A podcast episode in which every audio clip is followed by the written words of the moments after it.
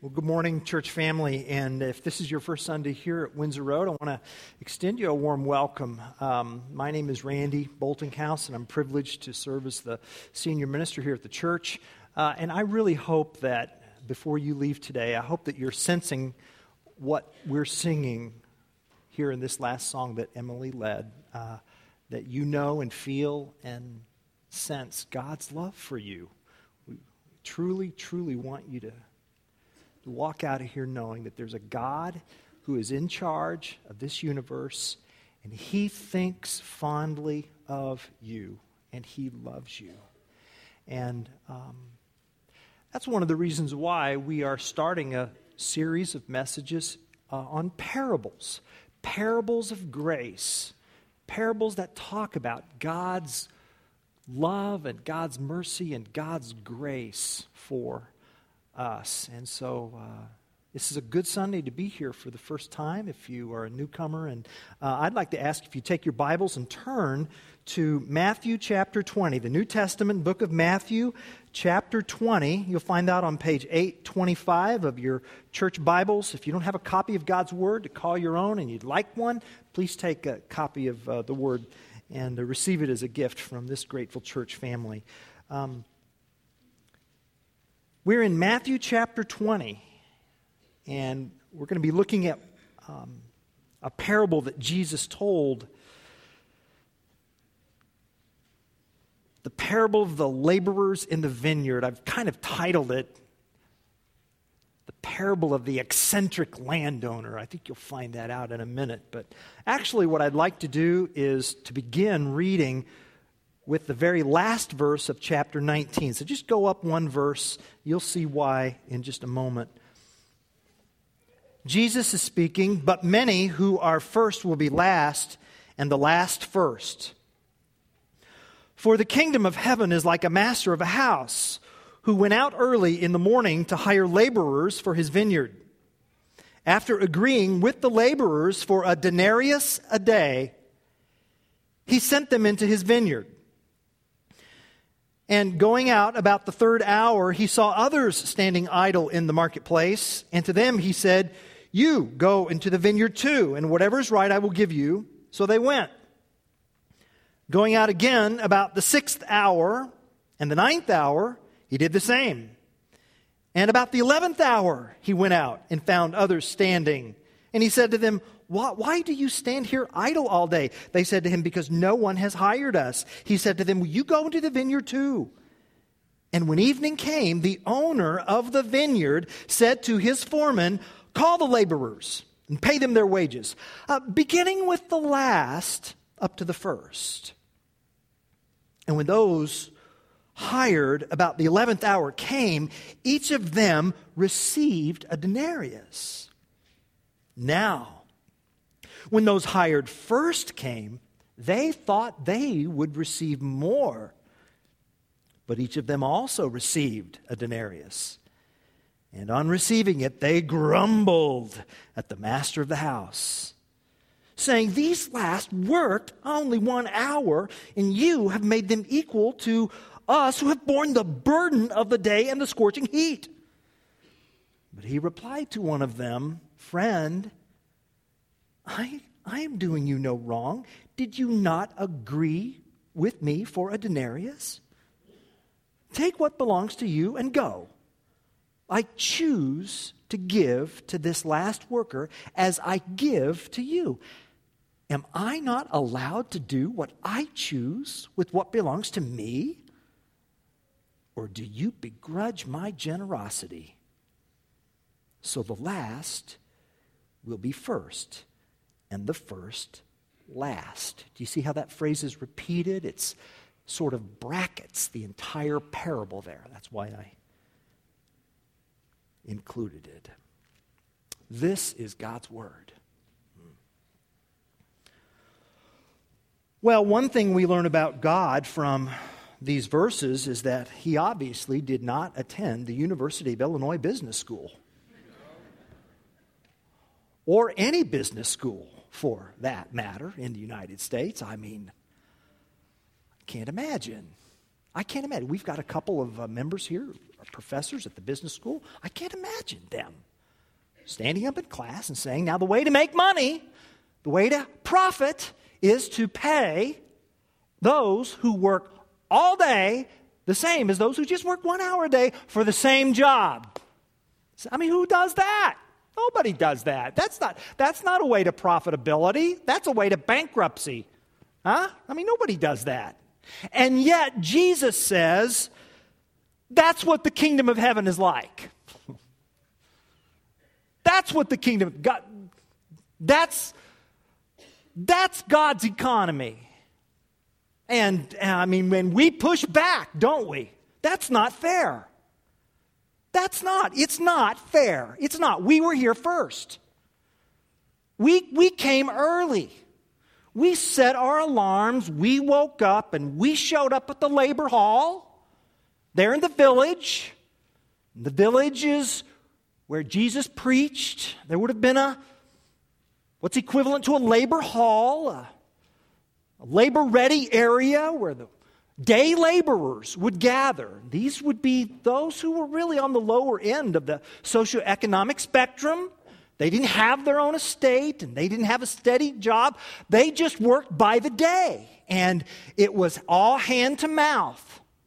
And if they worked, they got paid. And when they got paid at the end of the day, then they would go and get food for their family. And, you know, I'm thinking of the movie uh, Cinderella Man. Uh, James J. Braddock, world heavyweight champion. During the Depression, Russell Crowe played him. And uh, when uh, the Depression hit, he found himself showing up at the docks there and waiting to be picked. And the difference between dinner or water was being selected. And so these laborers showed up early. We were here early. And the landowner himself came and he uh, chose some workers. He says, I'll pay you a denarius. Work all day. What's a denarius? That's a coin. It's, a, it's what it looks like. That's a first century denarius. It's a unit of money. And that would have been considered a day's wage in the first century. And that was the arrangement that was made. Crack of dawn. But there's a huge bumper crop here. We got to get the grapes. Got to get the grapes. So the landowner goes back at the third hour and then the sixth hour, and then the ninth hour. What's that? Well, that's nine o'clock in the morning, and then that's noon, and then that's three o'clock in the afternoon.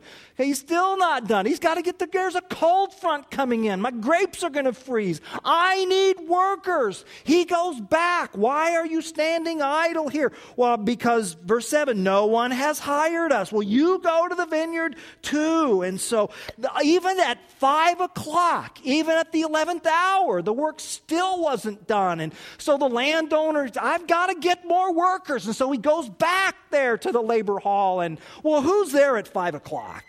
Right? The leftovers. That's who. You know? Because there's been other landowners throughout the day show up, but they're not chosen. How good can these be if they're still there at five o'clock? Well, he's still got work to do. Come on, let's go. So they go. And they put in about an hour. And then the sun sets, and then it's time to pay the wages because that's the way it worked. You got paid at the end of each day so that they could go get food for their family, you see. Well, the landowner says something a little odd, but he says uh, to the foreman, listen, let's do something different. Let's pay those who came last first. Let's just do that, okay? All right. So they line up last come first in line and ready to dole out the wages. And why those they get their envelope. What would that denarius be in our day? Probably oh, probably 120 bucks day's work. You know, take out taxes and all that. You're to get 120 bucks cash. So the last come, they get the envelope. They walk away and they look in, and there are six crisp $20 bills. Six. I got six What's up with that? I don't know. It's $120 an hour. That's, I mean, that's, my, my therapist doesn't make that much per hour. My goodness. Oh, wow. Jesus, I'll work for you. Amen. I'll work for you. What, did you think it's a mistake? I don't know, but don't say anything. Keep walking. Keep walking, you know? Well, those behind them weren't so quiet they saw they got 106 Chris $20 bills. So much so that, you know, news travels fast. So they're at the back of the line are the early birds, right? And, and when they heard how much those who had only worked one hour had been paid, they started doing the math. Well, if they get $120 an hour, we work 12 hours. My goodness. Yeah, let me interrupt myself, by the way. It's a great quote. An expectation is premeditated resentment. Okay? Expectation is premeditated resentment. Verse 10. Now, when those hired first came, they thought they would receive more, but each of them also received a denarius and on receiving it, they grumbled. Oh, they opened that up. Hey! Hey! hey what, what's up with that? Hey, what this is what's up with this measly 120? They grumbled. Now the New Testament comes to us by the way of the Greek language. I'm going to teach you a Greek word. You know what the Greek word for grumble is? It's the word gongusmas. Gongusmas. Kind of sounds like it, doesn't it? it? Sounds like what it is, right? Gongusmas. They grumbled. These last gongusmas, they worked only one hour. You've made them equal to us who have borne, borne the burden of the day and the scorching heat. Gongusmas, grumbling, whining, complaining, gongusmasing. This means something. Jesus, are you, are you trying to say that when God balances the books in heaven, that those who you know worked all day and bore the heat of the day gets the they get the exact same as those who worked maybe an hour is, is that what you're saying are you saying that billy graham who has preached the gospel to more human beings in the history of christianity that, that he gets the same as what, say, like the thief on the cross who was gasping, who, a thief. He was actually a terrorist. He was actually a, a, a revolutionary. And, and, and he, so in his dying breath, he says, Lord, remember me when you come to your kingdom. And Jesus said, I tell you today, you will be me, with me in paradise. And I mean, they get the same? Come on. What the? No, that's not fair. That's not fair. I mean, God's ways, we know God's ways aren't our ways, but at least they ought to be fair. That's not fair, is it? And then, and then what does the landowner say? See, look at how he responds. Verse 14 Take what belongs to you and go. What? Go on. Take your version of whatever you think religion ought to be like. Just take it and go on. Move along. Mm, I don't time for you. Go on. Go on.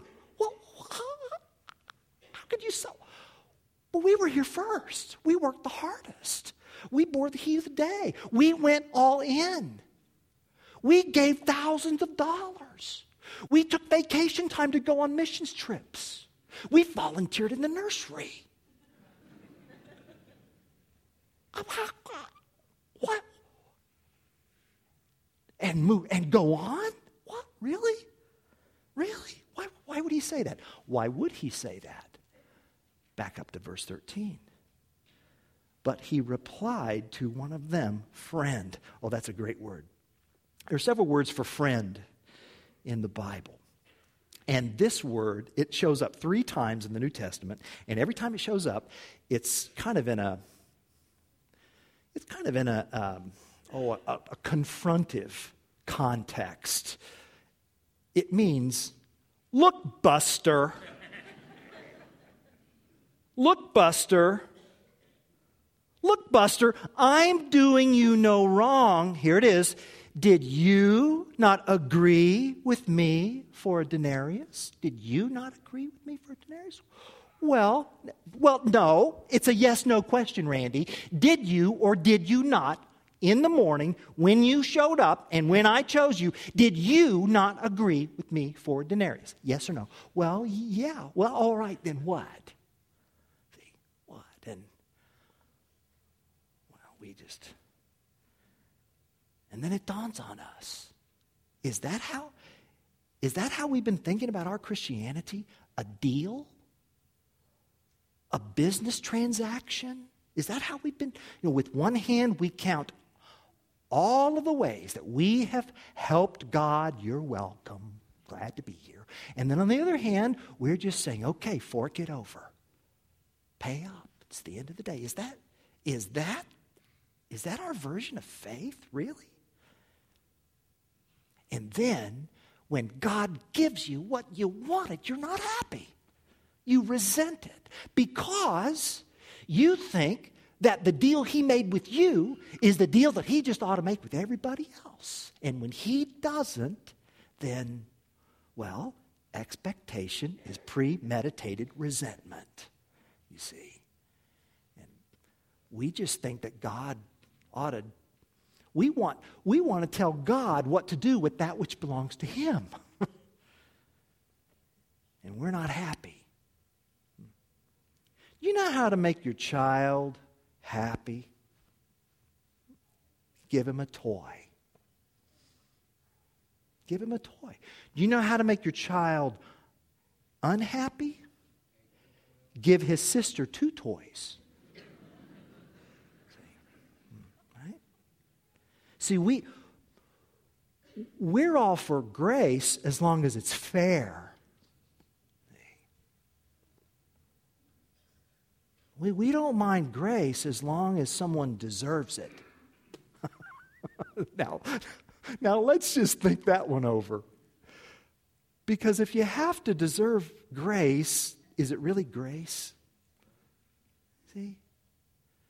So, so maybe it's better for us to think of all that we have received as coming from the grace of God, and all that anybody else has ever received as coming from the grace of God. And instead, you know, we gongus mas. We gongus mas. And let me tell you, when we grumble, God doesn't really hear. He, he turns a deaf ear to our grumbling. He does not tolerate our grumbling. He reminds us that all is His and that He can do with what belongs to Him what He wants. And that's what's behind verse 14. You see that? I choose to give to the last worker as I give to you. See that? And then verse 15. Am I not allowed to do what I choose with what belongs to me? Or do you begrudge my generosity? That's a convicting question, isn't it? It really is. Are, are, are, you the type of person who marvels at God's generosity, or are you the kind of person who gets jealous over God's generosity to someone else? Do you get grumpy over the undeserved happiness of others, and especially others with whom maybe you're not happy? see? You're not happy with that person, and then you see God bless that person, and then you get annoyed by God's grace. God's grace to them gives you heartburn. Do you begrudge God's kindness if His giving to others results in the blessing of children, or the blessing of marriage, or the blessing of wealth, or the blessing of opportunities? Really? I have to confess to you, this has hit home to me just this past week in a way that, you know, it just kind of snuck up on me, but it, it just did. Um, so earlier this week, our administrative minister, Mike Simmons, uh, and I went to a large church pastors conference, uh, a conference about 50 or 60 pastors uh, of Christian churches across the country that gathered. The size dynamic was between 500 and 1,000 uh, because there are unique opportunities and unique challenges of size dynamics of such. And so we went, and of all places, um, It was in Las Vegas, Nevada. Now, what are 50 pastors doing in Las Vegas, Nevada? But that's where it was. And, um, and we were in meetings uh, basically all day. We had one free night. It was a very fast conference, uh, uh, but we had one free night Tuesday night. Now, what do 50 pastors do in Las Vegas, uh, you know, and still keep their jobs? Well, let me tell you. All right, this is what we did Tuesday night. We went go we went go karting. This is there it is. Woo! And um, and there's uh, there that's the last picture Mike Simmons took before I fired him. Um, that, that's that's uh, me. That that's in the when you when you go to the dictionary and look up the word dweeb. That's what you're going to find there. And so, and, and what was even funnier about the whole thing was uh, they catered in barbecue. So you got 50 pastors who gorged themselves on barbecue, and then they went in circles really fast. I don't know, you know? I found out uh, that there's two different Las Vegases. You know, there's the Las Vegas that we see on billboards and screens and whatnot. And then there's like the Las Vegas of where the townies are. Two different cultures. And if you're ever there, you should, uh, there's four very healthy Christian churches uh, uh, Central Christian Church, Canyon Ridge uh, Christian Church. Uh, there's a church, a Christian church called The Crossing, and then uh, there's a church called Verve. Verve. And I mention this because the pastor of this church, uh, Verve, is a brother by the name of Vince Antonucci. Started the church uh, several years ago. 20 years ago, Vince attended Windsor Road. And he was in law school here at the U of I. And he was a new believer at the time uh, went to law school here for one year, and it was like God got a hold of his heart. And um, after the year was over, he uh, transferred to Cincinnati Christian University and uh, went to seminary, got his master's degree. He started a church in Virginia, and um, now about four years ago, he started this church, and it's a growing church. It's exciting, and it was it was really really rewarding to reconnect. I had not seen him in over 20 years to see what God has done. That was encouraging. That part was encouraging. Um, I wish I could say that I was as encouraged by some of the other parts. And here's what I mean by that. So they had this conference notebook that had the pictures of all the attendees and where they lived and the names of their church and then the church attendance. So I'm flipping through the notebook and I'm looking at the faces and then the location and the name of the church and then the attendance. And then I'm flipping and then I, I just look at the name of the church and then the attendance. And then I just flip and then I just start looking at just the attendance. Comparing. And you know, I mean, we're on the high side of large churches between 500 and 1,000. So I was feeling pretty good about myself. I was feeling pretty good. I felt like an early bird, right? And then I heard of this one church in Texas. 55 acres of land we have a measly 10. And it's not measly, but I'm comparing, right? Can you hear that? Gongusmas. and they struck oil on their property.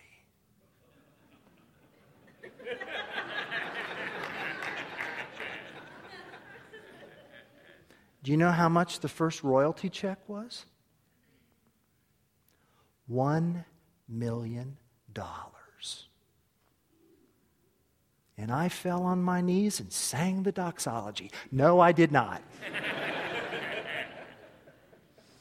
no, I. Gangusmas!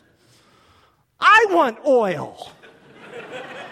I want oil. When am I going to get oil? Someone told me after first service, Well, there, there's oil in the parking lot underneath my 2000 Taurus if you want it. I mean, that's.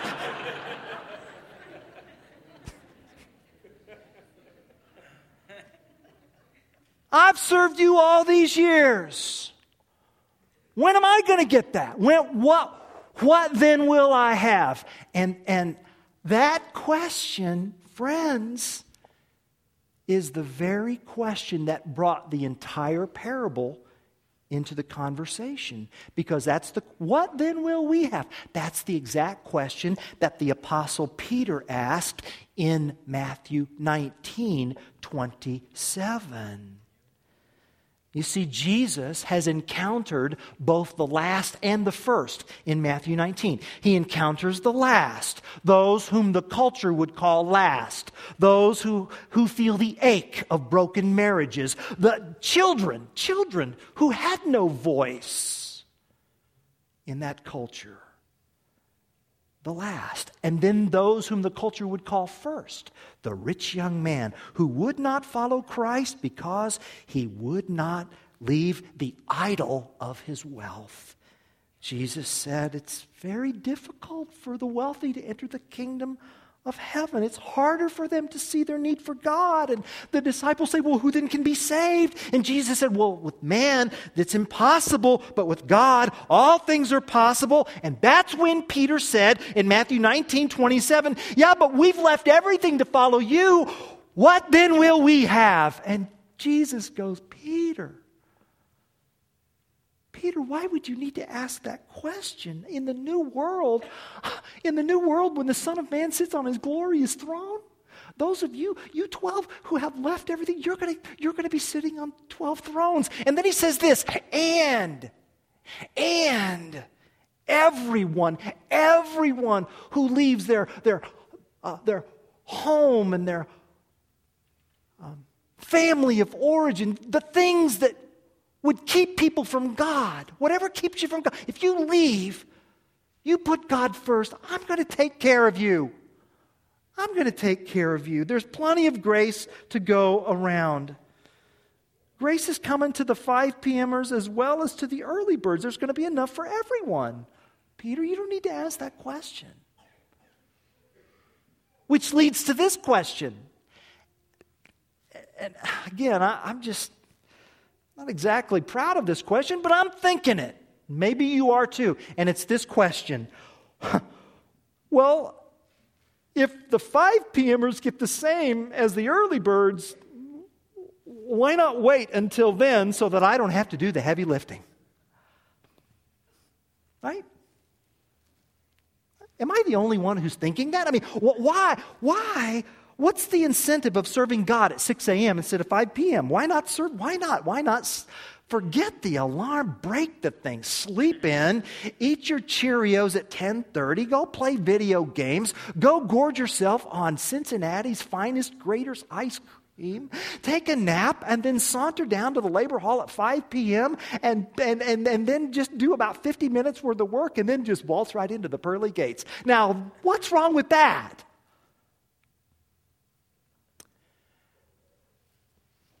Well, it's like this. When I ask that question, when I make that kind of a statement, it, see, I say that only because I have forgotten how desperate I was when Christ first invited me to serve in his vineyard. That, see, that's why I think that way. I, I think that way because I have forgotten where I was when Christ rescued me. I have forgotten that the vineyard of Christ is a place of hope and a place of provision and a place of promise, as opposed to where I was hopelessness, hunger, purposelessness. I, I've forgotten how broken, bankrupt I was, and I've forgotten how others were depending on me. And I had nothing until Jesus came. When I, when I think like that, I have forgotten that though I may think I showed up at dawn, as opposed to them. You see, and already we've divided the church into we, they, we, they, and the body of Christ is divided. See, and I have forgotten that although the master found people at different times, he still found them in the same place.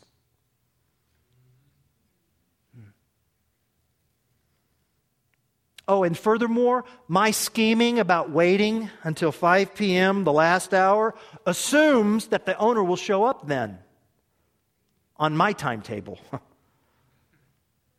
and I have forgotten that the owner doesn't owe me anything. To whom does God owe salvation?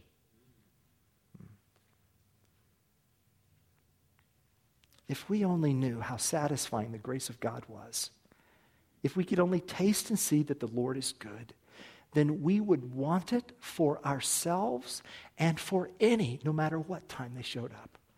We, we, we would realize that there, that there is so much of God's grace, I'll never be able to take it all in, ever. And it is so satisfying that I, I, I'm going to want for all what God has given in His grace for me. Imagine, think with me for a minute. Imagine waking up at dawn, going to the labor hall, hoping others are depending on you for the work, and, and, and, and you're not chosen. You're not chosen then, you're not chosen at nine or noon or three, but at five o'clock, the owner himself appears. He shows up. He doesn't delegate the job out. He goes and he enters my world and he invites me to serve. And I don't even ask what the pay is because I know whatever he gives me is going to be better than an empty empty stomach. And then, and then I don't get a twelfth of, I get the whole thing. Imagine the gratitude. I don't know where he went to business school, but it's unlike any business school I've ever heard of. I want to learn that. That's good. See, Jesus doesn't play by the rules, he goes beyond the rules. And let me just tell you something. Here's the secret. Listen. We're all 5 p.m.ers. Every one of us. Every one of us are 5 p.m.ers. We, we may think, no, I, I've been at this church. Listen, hey, listen, listen. Christianity's 2,000 years old. You're not an early bird. You're a 5 p.m.er. And so am, am I. Uh, Robert Capon uh, wrote an excellent piece about this parable. He says, Bookkeeping is the only punishable offense in the kingdom of God because bookkeeping makes it about me. If the world could have been saved by bookkeeping, it would have been saved by Moses, not Jesus. But human history has proven what Romans 3:10 says, none is righteous, no, not one. Well, there is one. His name is Jesus, and he took on my books. He assumed my sin debt in his death on the cross for me. Colossians 2 17 says, He canceled the record of debt that stood against us with its legal demands. This he set aside, nailing it to the cross. And now, there is no debt that can keep you out of the clutches of a love that will not let you go. There's no minimum balance below which the grace that finagles all accounts will cancel your credit. For in that happy state, the books are ignored forever, and there's only one book, and it's the book of life. And I'm in it because of what someone else did for me. And in that book, nothing stands against you. You hear what Jesus is saying, church family? Listen, whenever God invites you, respond. And whatever God gives you, rejoice. Taste and see that the Lord is good. This parable, you know, there's really not an ending, is there? We don't know what's going to happen. What's going to happen to the early birds? Are they going to, you know, are they going to, are they going to keep grumbling? Are they going to keep gongus mossing? Or will they? Or will they fall on their knees and thank the master? What, what are they going to do? It's open ended. I know what we need to do. I do. What if we were a community filled with so much gratitude? What if we were a community filled with so much joy, so much love, so much appreciation to God for His goodness and mercy that whoever walked through these doors we saw them as those whom the landowner invited. If you're here, it's because God has invited you. What if? What if? What if? What if we stopped asking, what's in it for me? What if we stop asking that question of God because we're so convinced He's good? He's going to take care of us. We don't need to ask the question that Peter asked in Matthew 19 27. We don't need to ask, What am I going to get? We don't need to ask that question because we already know what we have in Christ. We already know. Paul says in Ephesians 1 God has blessed us in the heavenly realms with every spiritual blessing that's in Christ Jesus. What if we truly that really connected to us? And we really believe that. What would it be like to sing the doxology when I hear of God's blessing in your life? What would that be like? And that's one of the signs of a mature Christian that we root for one another. What would that be like? And what would it be like to treat people like the owner of the parable? What would that be like? Now, I'm not, I'm not saying that Jesus is saying that if you run a business starting tomorrow, you have to pay everybody the same. That's not the point of this parable. This parable is how is God toward us? Now, how can I, how can I, how can I show unexpected grace to people in my life? Maybe that means you just out of the blue give a monetary gift to someone. Maybe they weren't expecting it here. But maybe that means you give other kinds of gifts, like words of affirmation, encouragement, maybe the gift of your time, maybe the gift of loving attention, the gift of your presence. Here's another great quote. Listen. We are objects of love before we become subjects who love. We are objects of love before we become subjects who love. We have we are objects of God's love in Christ Jesus. Now let that one-way love flow from his throne through our hearts to others. Jesus is bankrupting himself so that we can have everything. That's right after this parable in Matthew 20, 17 through 19. We are going up to Jerusalem, he says. And the Son of Man will be delivered over to the chief priests and the scribes, and they will condemn him to death. And they will deliver him over to the Gentiles to be mocked and flogged and crucified. And he will be raised on the third day. He's doing that why is he doing that? So that we can be invited to his vineyard. He's, he's paid the tab for all of us. All of us. Isn't that good? All the poor and powerless, all the lost and lonely, all the thieves will come confess and know that you are holy. All the hearts who are content, and all who feel unworthy, all that hurt with nothing left will know that you are holy. Heavenly Father, thank you so much for your goodness to us.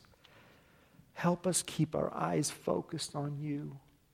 Help us love like you, give like you. Help us encourage others and sing doxology over your blessing, not only in our lives, but others. Help us to realize there's so much grace to go around. In Jesus' name, amen.